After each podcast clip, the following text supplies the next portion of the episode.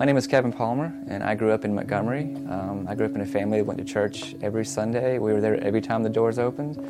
Uh, so I grew up going to church my whole life. And when I was in high school, I had an experience in church that disappointed me and hurt me a little bit, so I quit going. So when I was 14, um, me and a friend of mine got a guitar, and I fell in love with music. Played in bands from the time I was 14 all the way through high school, all the way through my 20s. It's just been a passion of mine for as long as I can remember. I was very focused on this is what I want to do with my life. I want to be a musician. I want to be successful. I want to play music for a living. It sounded like a dream. In my mid 20s, um, we actually got a record deal to a small an indie label out of Washington D.C. And I thought that man, this is it. My dreams are coming true. So we made a record, um, and we started to tour. We had a van and we toured, and I was just on. You know, this is the best thing that's ever happened. Um, but it didn't take long into the tour before I realized that I was unfulfilled. I was so empty. So at that point, I ra- rationalized to myself that if I can just get on a major record label, if I could just get a little bit bigger, then I'll be completely happy. Um, because there was this void in my life. In uh, 2001, we got signed to a major record label. Our first record came out. Um, we sold 78,000 records the first week, and it debuted at number 11 on the Billboard. And everyone around me was just like, "You've done it! You know, this is amazing! You know, look what you've done!" And temporarily, you do feel like, "Wow! Like my dreams are coming true. This is all happening." But every time I'd reach another plateau, it would quickly kind of fade off, and I would find myself back in the same place, feeling, um, for lack of a better word, feeling lost. So we went to make our second record, and it's so crazy to me now looking back because 90% of the lyrics on that second record are about me feeling lost and feeling empty and feeling like a shell of who I used to be. The success eventually kind of tapered off, but we continued to tour. Um, and then the touring started to take its toll on my family life and personal life. And I just realized that no matter how much I tour and how much I do this, it's not going to bring me happiness. And then in the summer of 2011, I walked away. So after I stopped touring, I found myself in a really scary place because I was as lost as I'd ever felt. I'd spent my entire life chasing this dream. It had been everything that I'd ever thought about. And here I was in my mid 30s. I had no idea what I was going to do. I felt completely lost. And it was the first time that I ever thought to myself, there's got to be a purpose to my life. One night, my wife and I were having a conversation. I was feeling empty, um, but there was also something missing from our life, our relationship. We were living life, but there was something missing. We both knew it. And that's the first night we talked about that we didn't have God in our life. We decided that night that we were going to go to church. And the ironic thing is, is at three different times on that week, we were invited to go to Centerpoint. We were not ready for what we got. That, truthfully, that first Sunday just blew us away. It felt like um, that the message was outlined and written specifically for us. It felt like the music was chosen and sung to us. It was, it was a big Sunday for us. We didn't stop talking from the time we got in the car for a week. I mean, we talked and talked and talked and talked about God, about what had been missing from my life. It was just, uh, it was an emotional experience. And it was, it was awesome because for the first time, I felt alive, you know. So my wife and I joined Centerpoint. We've been going now for almost a year and a half. Um, our lives have completely changed. Our relationship has completely changed. And I've learned so much about myself and about my purpose since I've been here. I'm still growing, I'm still learning, I'm still on the journey. But I believe, I truly believe, that we all are born with talents and strengths. We all have different talents and different strengths. And when we chase those, those passions, we're, we're chasing them like I was, kind of for myself. It was about me, you know. But when that intersects with God's purpose, and it's about Him, discovering that has been so fulfilling and life changing. I can't really explain it. It's just been amazing. I used to be singing about being lost, and now I'm singing about being found.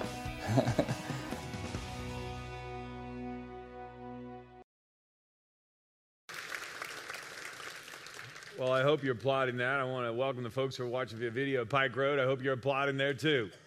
Um, we want to center lives on Christ here at Centerpoint. It's our little tagline below our name. Whenever you see it, centering lives on Christ, and that's what we think a centered life looks like. People are lost or found. People with no purpose find meaning and purpose. In fact, today we're wrapping up our series that we've entitled FAQ, Frequently Asked Questions. And today I'm going to uh, wrap up with a question I'm asked all the time, and there's an outline inside your bulletin that'll kind of follow along this thought. The question is, why are we here? What on earth am I here for? And there are all kinds of questions about this. People come in all the time. People who've made a lot of money, people who've had a lot of success, people who've struggled in life and have had hard times, people who've just, they're trying to do everything you're supposed to do, but it isn't feeling like they're keeping up. They're trying to keep up with the Joneses, but they don't even know where the Joneses live. And how do I know how I'm doing? And so this morning, I want to wrap up this session probably with a, a, key question that all of us ask sometime or another Why on earth am I here? I'm going to have a word of prayer for us, and then we'll begin. And uh, so, would you join me with a word of prayer, please? For a word of prayer, please. Lord, I thank you for the opportunity to be here. I thank you for changed lives. I thank you, Lord, that you do not want us to stumble around in the dark, and that's why you sent your Son. That's why you gave us your word. That's why you give us the Holy Spirit to guide us. And so, Father, I just pray, Lord, that you will speak and move me out of the way and remind us all of why we are here. I pray these things in the strong name of Jesus Christ our Lord. Amen. Hey, if you need a pen to fill in the blanks, if you didn't grab a pen on your way in, just raise your hand and one of the ushers will be glad to bring one to you. Point one on answering the question, why are we here, is this that it is futile, it is foolish to think that we can find meaning and purpose, meaning and purpose in power or pleasure or things. You could add activities, you could add anything else to that list you want. But if you and I are going to try to find meaning and purpose in power or pleasure or things, or maybe through a relationship with somebody who's powerful or wealthy or whatever, uh, we're always going to be disappointed. The Bible has a definitive bookend on this, by the way. King Solomon, the wealthiest, wisest man who ever lived, uh, wrote about this. This is from Ecclesiastes 2. These are, we're kind of looking over his shoulder into his journal. Um, and he explored this. And here's what he learned. Solomon wrote, I also tried to find meaning, and please circle the word meaning. He was looking for meaning. What's the meaning of life? Solomon had asked after he had become king and taken the role of king from after his father David had died. David, the same guy who had killed Goliath with a sling and a stone, great king of Israel, Solomon took over for his dad David, and when he did, he asked God to give him wisdom, and God was pleased with that and gave him more wisdom than anybody else. And so Solomon, in all of his wisdom, tried to find meaning. And so he said, Well, I tried to find meaning by building huge homes for myself and by planting beautiful vineyards. I made gardens and parks, filling them with all kinds of fruit trees. I built reservoirs to collect water to irrigate my many flourishing groves. I also owned large herds and flocks, more than any of the kings who had lived in Jerusalem before me. I collected great sums of silver and gold, the treasury of many kings and provinces. I hired wonderful singers, both men and women, and had many beautiful concubines. I had everything a man could desire. Anything I wanted, I would take. I denied myself no pleasure. I even found great pleasure in hard work, a reward for all my labors. But as I looked at everything I'd worked so hard to accomplish, it was all so meaningless. Like chasing the wind, there was nothing really worthwhile anywhere. And if you want to, and if I'd stopped right there, I could go, hey, let's all be depressed, go in depression and leave, okay? And that would be depressing. If I stopped right here, because the truth is, as you just heard a modern day testimony that said the same thing climbing up the billboard charts, having all the success, but every time we'd reach a new plateau, it seemed more and more hollow. I mean, we can find this in the lives of great athletes, great politicians, great actors, actresses, entertainers. They work harder and harder and harder. Corporate executives attain more and more and more. And yet all of a sudden we find out that they are deeply into drugs or they are completely lost going to psychiatrist after therapist, going, I, I can't find meaning anywhere. You go, Well, you must find meaning. You're doing better than the rest of us. Because every time I build something up, if I look in the mirror and realize I'm aging, one day I'm going to die, and then what's going to happen to it? And why did I work so hard? And everything comes with a price. If I'm spending all my time at work or spending all my time on the road, well, I'm not spending time with the people I love. And so why am I doing this? And we all heap up massive quantities of stuff so we can store it in a box in a storage room or a climate controlled storage room and pay other people to not look at our stuff. And then we insure it in case somebody steals the stuff that we're not using. I mean, if you think about the madness of it, yeah, we better insure that somebody might steal the stuff that we never use. And then what would we do? Because we wouldn't be able to not use it anymore. And this is really where we are. And Solomon carried it to the nth degree, and he said, by having more, it only compounds the problem, doesn't make it clearer. And so the Bible, in answer to this, and by the way, at the end of his writings in Ecclesiastes, he said, The one thing I am sure of, after he went through piece by piece, section by section, pleasure won't satisfy, work won't satisfy, power won't satisfy, money won't satisfy, nothing will satisfy. He said, I did come to one conclusion you need to fear God and live according to his commandments. That'll bring you some peace. In fact, that's the center of it. Because God's eternal. And so we need to be connected to Him. And that brings us to point two. The Bible says this we were made by God and for God, and therefore we can find our meaning and purpose only in God. This is what the Bible claims. Here are a couple of places. I got it out of the message where it's a, that's Eugene Peterson's amplified version of the Bible. For everything absolutely above everything, absolutely everything above and below, visible and invisible, got started in Him and finds its purpose in Him. You and I will find our meaning in God, not in money, not in success, not in other people. It's in Christ that we find out who we are and what we're living for. Long before we first heard of Christ and got our hopes up, ha- He had His eye on us and He had designs on us for glorious living, part of the overall purpose that He is working out in everything and everyone. And the Bible declares that the God of heaven who created us, the creator God of the universe, has a purpose for each one of us has plans for our lives, knows us by name, knows the number of hairs on our head. And He has specific things for us to do. And in a right relationship with Him, He promises to show us, to reveal those things to us, so we can live out our purpose and find meaning. The Bible also says that because of sin, we have left and gone our own way, and we try to find meaning on our own. And we strap on ourselves unnecessary burdens and tons of possessions, things that would only weigh us down, that God never intended for us to have, and then we wonder why we live lives filled with stress and pain. Because we're out of touch with the one who made us, and we don't know our purpose. And so we go off on a mad dash, and we go around going, Well, you look happy. What are you doing? Hey, you look like you're successful. How do, how do you get along in life? And then you find people and they're constantly shifting their course. They get this house and then this car, and then they go on this vacation, they take this job, and they go from job to job to job. Does anybody know what I'm talking about here? Perfectly good family, and one day they get to 45, and now I got to divorce my wife and go for somebody the age of my daughter. I see it. I do. We all see it. Midlife crisis is what it's called. Got to start all over again. Must have missed it. Got to find my meaning. That's what meaning is. Start all over again. And terrible pain and horrible consequences. And you go, What are you doing? Best friends come and go, What are you doing? I, I, I, got, I got to have more. And people are looking for meaning, and then some people, they just give up and drown all their sorrows in alcohol and or try to take prescriptions or whatever else to numb themselves away from the pain because they know that whatever they're doing isn't enough. It's because they're looking, what was that country's on? Looking for love in all the wrong places, looking for meaning in all the wrong places.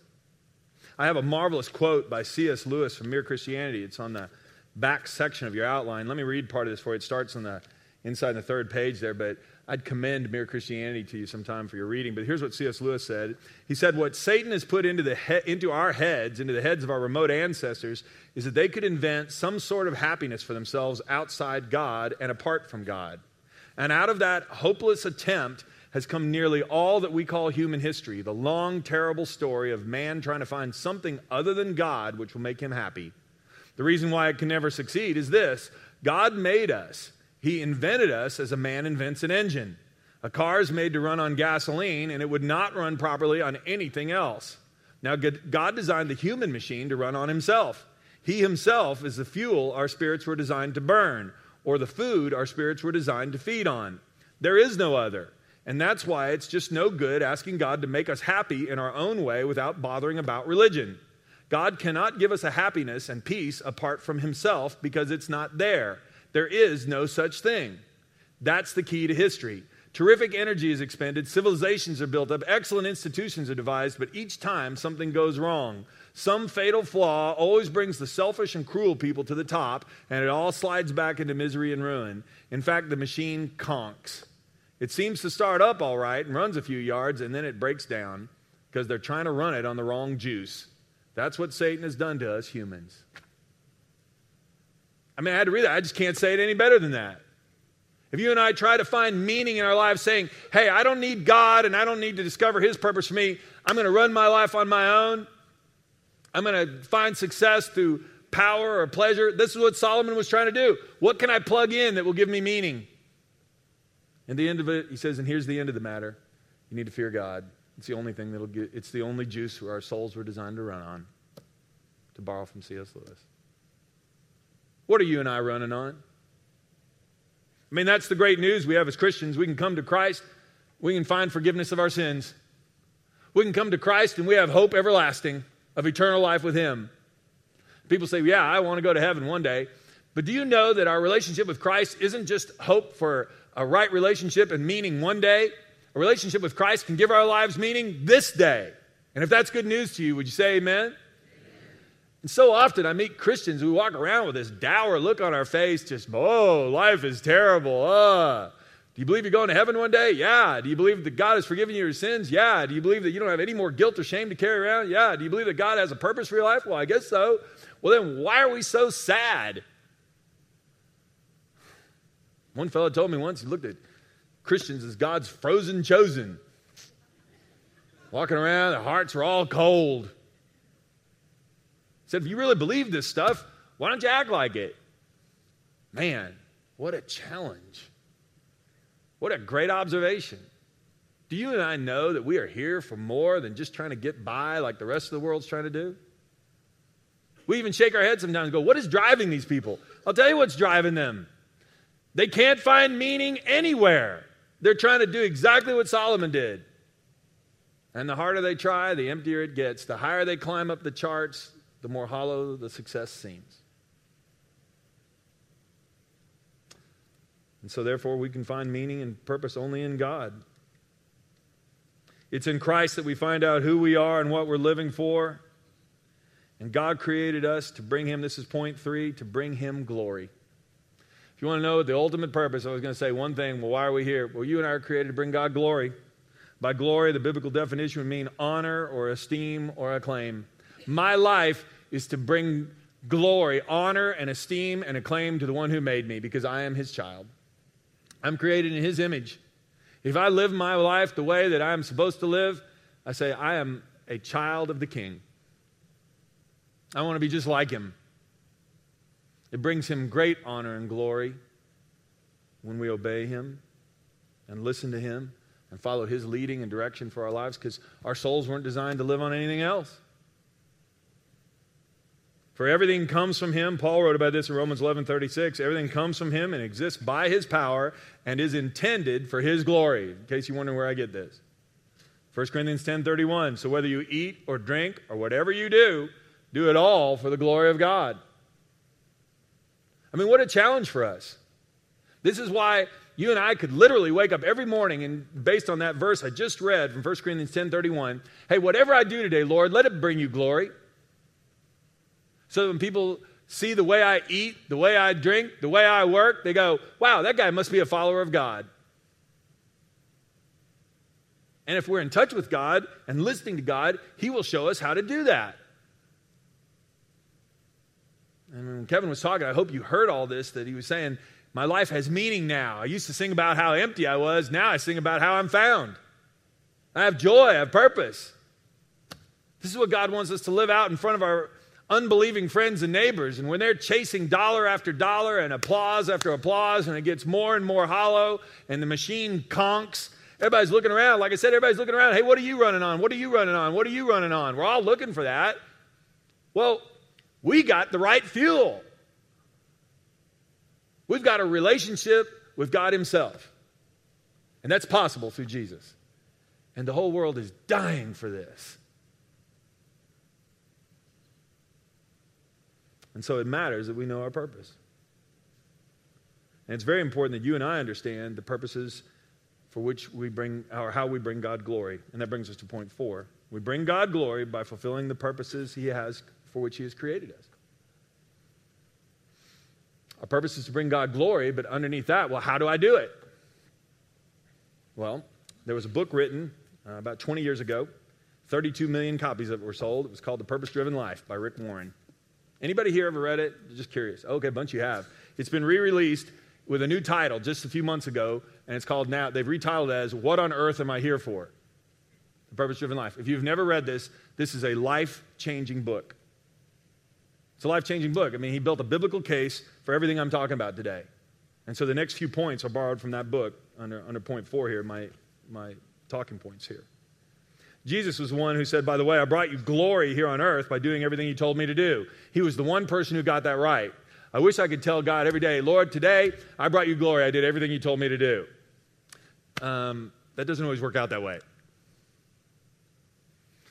Yeah, there was that little bit about really getting mad about the guy who cut me off in traffic, Lord. Yeah, that wasn't quite the way you wanted me to handle that. There was the part where I didn't follow through on that promise. I could go on and on, okay? We all have illustrations of that. But Jesus was the perfect model of this. And when he did that, even when he died on the cross, he said, It's finished. I came here. I accomplished the purposes for which I was sent. And Rick Warren builds a very solid case in this book about how you and I can bring God glory in our lives. And he gives us five dimensions, and these are listed for you under point four here, where you and I can bring God glory and accomplish the things for which we were sent, for which we were placed here. First of all, you and I can bring God glory by worshiping him. We can. Scripture says so. 1 Chronicles 16 29. Ascribe to the Lord the glory due his name. Bring an offering and come before him. Worship the Lord in the splendor of his holiness. Jesus was once asked, What's the greatest commandment? He said, You must love the Lord your God with all your heart, with all your soul, with all your mind. This is the first and greatest commandment. And when you and I worship the Lord, we are accomplishing something for which we were created. We were created to have a right relationship with Him. And when we sing His praises and we give Him glory with our own lips, there is something all the way through us that allows us to connect. It's what you saw in that video when we're singing the praises to God the way we should. It's amazing. I invited a friend of mine to come to one of our worship services once who hadn't been to church ever much in his life, a couple of times in his life, and he kind of observed our worship. And I said, Well, what did you think? And he said, Well, the singing, it's kind of like group Christian karaoke, right? I mean, you kind of put the words up there and everybody kind of sings along. And I said, Wow, Never thought about it like that, but I guess that's the way it is. He goes, But why do you do it? And I said, Well, it's much more than karaoke. I mean, we weren't just up there singing, you know, some song that we picked off a top 40 list or something like this by the Beatles or somebody else. We were singing songs to worship God. And when we do those things, it's not just that we're singing the song, it's that we are communicating to God a deep desire in our hearts. And when we do that, the worship fulfills a need in us.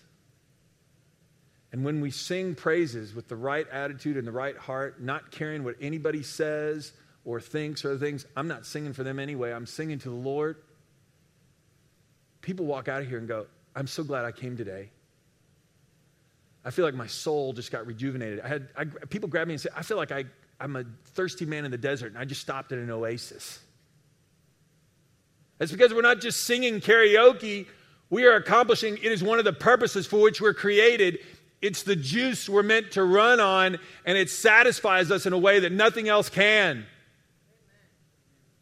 And so, the reason we sing songs and the reason we lift up the name of the Lord is when we do that, we go, Oh, this is what I'm longing for. You and I are created for this. And that's why Christians we need to gather for worship. We can, we can worship God at home, but when we do it together too, it's like we can, we can do even better. But we're created to worship God. That's one purpose for why we're here. And when we do that, we'll find meaning.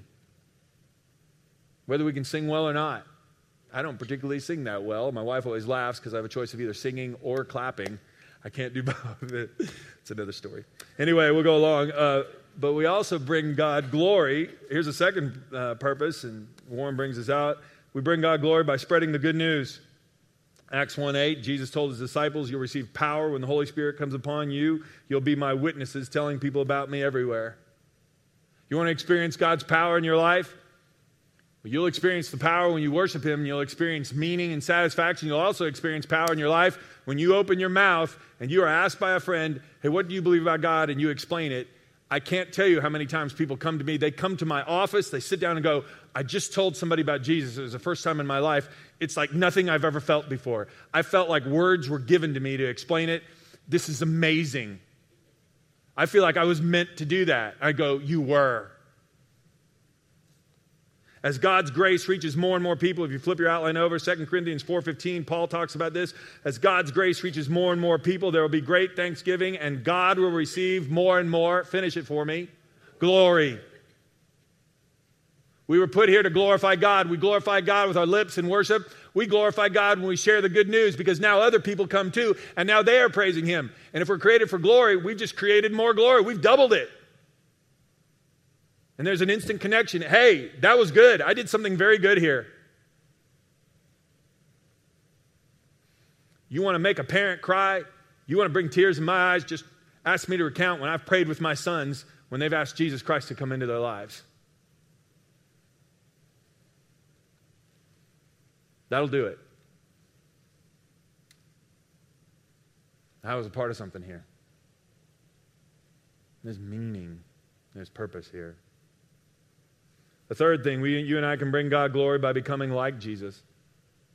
You can write spiritual maturity after that, growing in our faith. And the Lord makes us more and more like Him as we are changed into His glorious image. Jesus accomplished everything that God wanted Him to do on earth. The more you and I become like Jesus, the more we bring Him honor. It's kind of like we're reflecting God's face in a dark world reflecting the light of God. And now, just as you accepted Christ as your Lord, you must continue to follow Him. Let your roots grow down deep into Him. Let your lives be built on Him. Then your faith will grow strong and the truth you're taught, and you will overflow with thankfulness, and that brings God glory. As we become more and more like Him, we reflect His glory more and more. As we become more and more like Him, we can worship better because we have a better understanding and a better perspective on how great He is. As we tell more people about Him, now they can worship too. As we grow and mature, we surrender more and more of our lives, we become more and more like Jesus, and people even look at us and go, Hey, what's your deal? Some of you have had that recently. A coworker, a family member, said, You're a different person than you used to be. I expected you to explode. And you gave me a kind answer. Are you sick? No, I got Jesus. I remember when I had to break off relationships with drinking buddies in college, and they'd come and ask me about the third or fourth time they asked me if I about drinking. I said no and couldn't go. They said, okay, tell us what happened. Why don't you want to go out anymore? Got different priorities. I'm a Christian. People notice that, and it brings God glory as we grow. Our priorities change, and our lives reflect joy where there used to be worry and stress. Our lives reflect peace. Our lives reflect kindness where there used to be anger. And that pleases God and gives us meaning. And we walk away from those encounters where all of a sudden somebody says that and we go, hey, I remember talking to my wife or talking to my kids, and they come and they said, Hey, Dad, somebody said this about me today. And I go, Well, good for you. You're reflecting God a little more every day. That's why we're here, to bring Him glory. We bring God glory by serving others with our gifts and abilities. God has given each of you a gift from His great variety of spiritual gifts. Use them well to serve one another. Peter wrote this in 1 Peter 4. Do you have the gift of speaking? Well, then speak as though God Himself were speaking to you. Do you have the gift of helping others? Well, do it with the strength and energy that God supplies. Then everything you do will bring glory to God through Jesus Christ. You and I can bring glory to God by worship. You and I can bring glory by sharing our faith. You and I can bring glory by growing and maturing. And you and I can bring glory when we serve others. The world will tell us, no, no, no, you need to hoard stuff for yourself. It's all about you. And what's great is the opening statement in Rick Warren's book is, it's not about me. That's kind of the earth shattering thing. When you come to Christ, you realize it's not about me. Would you repeat that statement with me, please? It's not about me. One more time. It's not about me. Would you say it to the person next to you? It's not about me. Now turn to him and say, It's not about you either. Tell him that. It's not about you either. It's not. Do you know why God put me here? He put me to bring him glory. How can I bring him glory? By serving you, by serving others. You and I can all participate in this. And there's a joy with that. And there's a great joy. I remember we had a work day last January for some folks on a homeless shelter and things. We spent all day working in the dust and it was hard and hot and other things. And people at the end of it, they went, Man, when can we do this again? This was great. Yeah, work all day for free? Sure. I mean, people looking at it from the outside would go, Why on earth would that be satisfying? People come away from a mission trip. They've been on vacations all around the world, stayed at great places, eating fabulous food. They go on a mission trip and they stay in a small room and it's hot and the food isn't very good and there's all kinds of travel delays and other things. And they come back and go, That was the best trip of my life. Did we slip them chemicals to make them have mood altering feelings? Mm-mm. We just allowed them to serve others in the name of Jesus, and they discovered the purpose for which they are here to bring God glory, not to eat food for themselves. Finally, you and I bring God glory by loving each other. Therefore, accept each other just as Christ has accepted you, so God will be given, finish it for me, glory. It brings God glory when I forgive you and you forgive me. And people look at us and go, hey, why would you ever forgive that person? Jesus forgave me wow, I'm reflecting God. I'm bringing him honor and esteem by the way I talk and the way I live. So now Jesus said, I'm giving you a new commandment love each other just as I've loved you. You should love each other. This was the night before he was crucified. Jesus told the disciples, Your love for one another will prove, that the wor- prove to the world you are my disciples. In other words, when we love each other and serve each other and forgive each other and put each other's needs ahead of our own, man, everybody goes, Wow, you, you look like Jesus. You must be connected to God. You found meaning and purpose in your life that I've never found. How do you get that? And real quickly, then, I want to summarize and say that knowing our purpose, therefore, matters. Here are three reasons why. Knowing our purpose prepares us for eternity. Paul said at the end of his life, As for me, my life has already been poured out as an offering to God. The time of my death is near. I fought the good fight, I finished the race, I have remained faithful. And now the prize awaits me, the crown of righteousness with the Lord, which the Lord, the righteous judge, will give me on the day of his return. And the prize is not just for me, but for all who eagerly look forward to his appearing. When you and I understand why we're here and we understand that meaning cannot be found and purpose cannot be found through wealth or pleasure, but by serving others and worshiping God and growing and becoming like him and loving others with a genuine love that comes from God himself, well, then we can expect a reward in heaven. It prepares us for eternity because we say life here on earth isn't just what it's about, there's eternity. It also gives us focus, is point B. Knowing our purpose gives us focus then. Well, there's more to life. It's, I'm here for God and I have an eternal life, not just this life, so I better live accordingly. And so knowing our purpose gives us focus. Paul said, But I focus on this one thing Forgetting the past and looking forward to what lies ahead, I press on to reach the end of the race and receive the heavenly prize for which God, through Christ Jesus, is calling us. He also wrote to the Corinthians Don't you realize that in a race everyone runs, but only one person gets the prize? So run to win. All athletes are, discipled, are disciplined in their training. They do it to win a prize that will fade away, but we do it for an eternal prize. And underline the last phrase here so I run with purpose in every step. Hey, I'm not living for myself, I'm living for God. I'm not here just to consume. I'm here to bring God glory. It's not about me at all, it's about Him. He comes first. And the second commandment is to love my neighbor as myself.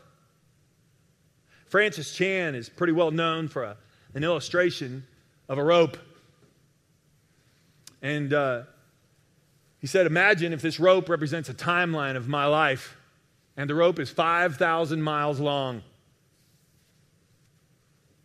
This is my life in eternity. I'm going to live for billions and billions of years. And he says, Imagine if this little part right here is my life on earth. This is 80 years. We are told by everybody we know in these 80 years hey, the first 65 of it, you better work your tail off to save up enough money so you can really enjoy this much. And if you're a Christian and you're giving away money to poor people instead of hoarding it for yourself, you're crazy. You got to stack up all you can so you can enjoy this part. And Francis Chan goes, Because we're Christians, we don't do that. And we tell people who are doing that, you're crazy because we're storing up rewards for this part. If you agree with that, would you say amen? This is how upside down it is when you come to Christ. And that's why Solomon couldn't find any meaning. He's looking for all the meaning that this can give, and he discovered this isn't what we're intended for. I'm not intended, my soul wasn't intended for li- to live for 80 years on earth. I will live for 80, 90, 100 years, whatever the Lord gives me on earth, maybe less. But my soul will live on forever. And so I have a different perspective and a different focus on everything. And that brings us to the last point in your outline. Knowing our purpose gives us peace. Without knowing this, without knowing that God created me, without knowing there are purposes for my life, that I have a purpose to glorify God, and that He's shown us through His Scripture how to do that, well, I, I can worry myself sick. And like I said, people are doing this. Hey, you look happy. Hey, you look successful. Hey, you look like you're doing something. What are you doing? I'll try that for a while. But when we find God, we find peace. And that's why you find people, they don't have much money, they don't have much fame, but they're not worried about any of it. And they've got peace. Because they're living their purpose for this, not this. The Lord says, I'll guide you along the best pathway for your life. I'll advise you and watch over you. Trust in the Lord with all your heart. Don't depend on your own understanding. Seek His will in all you do. He'll show you which path to take. If we understand that we are God's and we follow Him, well, there's purpose and meaning by the bucketful. And I just want to say, in light of our whole series here, this is why we talked about the fact that we're not here by accident and there is a creator. And people ask me all the time, well, does it matter? Do I have to believe in that? Well, yeah. Because if, there, if God didn't create you, if we just got here by accident, then your life is an accident. And if there is no God who's an eternal God who's given you an eternal soul, well, then this isn't true. And there is no meaning for why you're here. And you better just chase after whatever you think is the best. Let each man do what's best in his own eyes. Good luck. But if there is a God, and there is, and he sent his son to die on the cross, which he did, and he became one of us and communicated clearly what our purposes are, and he's shown us how to bring him glory, then why on earth would I want to continue living in futility and foolishness? I want to focus on eternal life, real life. And so do you. When a person comes to Christ, that's the surrender. Am I going to keep running my own way with a mad dash trying to figure out how to make the most of this, or am I'm going to surrender my life to you because, Lord, you're going to take care of my soul forever? Not just after I die, but you can give me purpose and meaning while I'm here. And that's what it means to say, Jesus, I want you to save me, and I surrender to your direction for my life because you are my Lord. I just didn't even know it. I was running my life on my own, and I ran that sucker right into the ground. I'm going to pray for us this morning. Ask God to guide us. But there's a point of surrender, and we're going to have to ask ourselves Am I living like the world does? Working my tail off for all these years so I can enjoy this much? Or am I going to live trusting the Lord and saying, Lord, whatever time you give me here, I want to serve you the best I can and bring you glory? So I can enjoy the rewards you have for me forever. Would you pray with me, please? Lord God, I thank you for your word. I thank you because it's our guide in all matters of faith and practice. And Lord, I don't want to waste my life. I don't want to waste tomorrow. I don't want to waste today. I want to have the right focus. I don't want to spend my life trying to be rich and famous and successful. How much money's enough anyway? But Lord, if I get connected to you and I worship you with all my heart, I can bring you glory. And Lord, if I tell others about your great goodness, then they can bring you glory too, and you'll receive even more. And Lord, if I spend my time devoted to you and I study your word and I hang around your people and I listen and I pray, Lord, you'll grow me up to be like you so I can reflect you even better in this dark world where people need to know how we're supposed to live. And that'll bring you glory.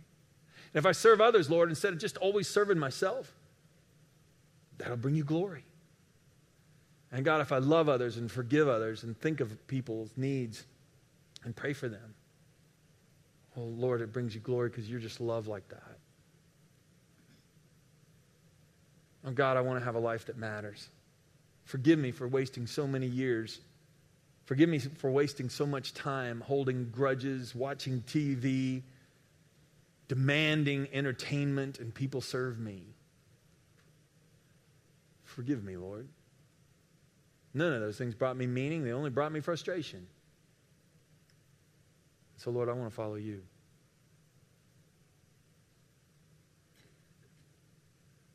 I surrender my life completely to you, Lord. Take it all.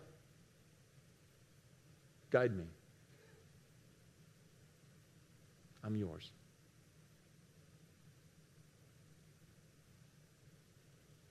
We pray these things in the name of Jesus the only one who lived life perfectly. Make us more like him every day. Amen.